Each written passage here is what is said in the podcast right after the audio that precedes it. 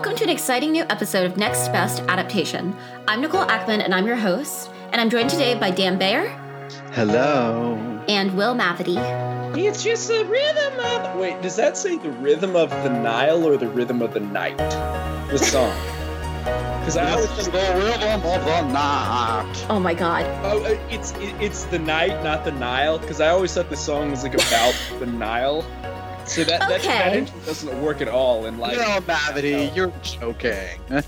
On our last episode, we discussed Daphne du Maurier's Rebecca and the upcoming Netflix adaptation. And so today we're back to talk about Agatha Christie's Death on the Nile. Um, so In the night, Nicole. Death on the Nile is one of Agatha Christie's um, Hercule Poirot novels. It was first published in November of 1937.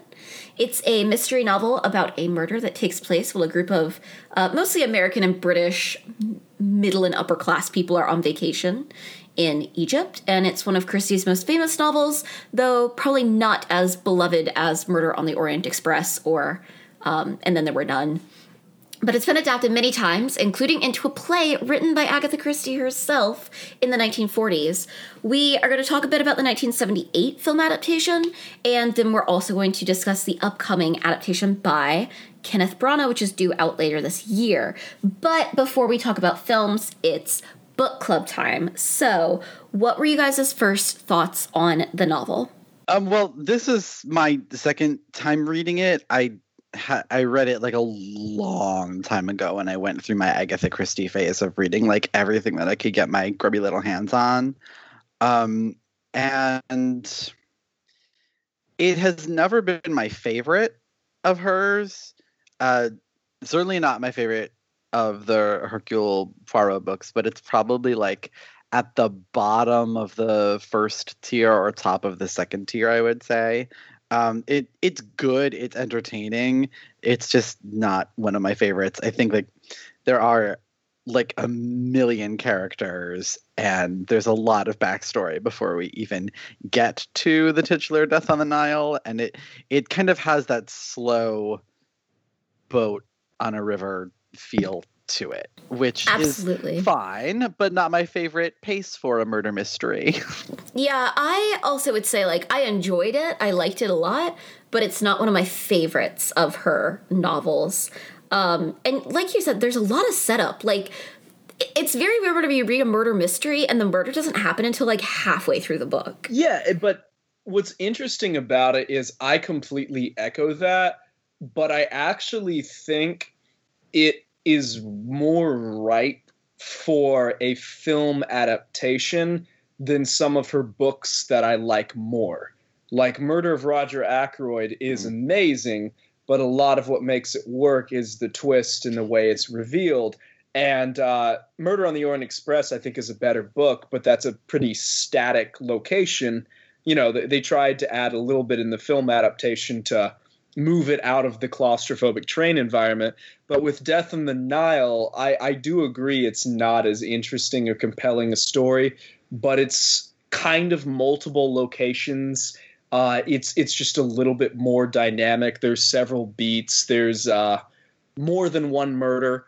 Um, so it's I- I think that is an interesting element that some of her books that I prefer don't have. Yeah. And I will say, you've got a cast of really interesting characters, and it is kind of nice that you get to spend time with them before the murder mystery part of it kind of kicks in, so that by the time that someone gets murdered, you actually care. Um, about who's been murdered, that makes sense. Like, I feel like in a lot of murder mysteries, you never really are given any reason to care about the murder victim. Um, whereas this one, like, you've been with her for half a book at that point. So I think, like, at least for me, I was actually like, oh, that's sad. Like, right, I forgot that she was going to go at some point. Um, but I do think that the characters are really interesting and how your opinion changes on them as more is revealed about them is also very interesting. yeah, the, my two favorite parts of things, or my two favorite things about the novel, that, or at least they were when I first wrote it. It was different this time. I liked that she actually embraced the travelogue nature of it. Like there was really a lot about Egypt and the different sites that they go see, which I was like, since I was obsessed with archaeology and the pyramids and all that stuff when I first read it. I loved. Now I just think it slows it down a bit. Um, is that and uh, the fact that we really do get to know the characters before anything happens so that it does hurt when the person's murdered a little. Yeah, it does. I mean, I mean she's also a, you know, man stealing slut. So there's well, only so much sympathy you can have for her. What's interesting about Linnet, though, as a character, is that I feel like, for me at least, whenever the book started, I was kind of won over by her in almost a, I want to say almost a Daisy Buchanan kind of way. which you can't help it. Like, you see why everyone around her is so drawn to her because you're even kind of entranced a little bit against your better judgment. But then she obviously, you know, she she takes she takes the man from her friend, um, very uh, kind of frivolously almost. And so then you're like, oh, well, maybe I don't like her. But then I feel like for me, like I was kind of getting a little bit won back over to her side at the point that she's murdered. and it was like, oh, okay, well, rip. Um, but I, I like that you're kind of taken on that journey, and I think that you spend a lot of the early part of the novel being like, oh, well, Linnet's terrible. Okay, but yeah, Jackie's also terrible. But Linnet's worse. Well, maybe, I don't know. Like, Jackie's kind of going off the deep end. Um, and I think that that's She's a really interesting dynamic. What do you think about Daddy Poirot in this book as a character? Or should I say Daddy Poirot? I can't. It, it's one of the more empathetic times I think I've seen him in any Yeah. of the Poirot books. Um, when like he really does try to talk with Jackie, and he seems to like genuinely care for her in a way that I, you don't see him do a whole lot. Yeah, I feel like he spends a lot of the early part of this book trying to prevent something bad from happening. Um, both in terms of he's immediately suspicious that someone might do something bad to Linnet, um, because he kind of starts seeing that all these people have these connections to her. And he also definitely he tries to talk Jackie out of like doing something bad, and he does have like a almost a strange amount of empathy for her.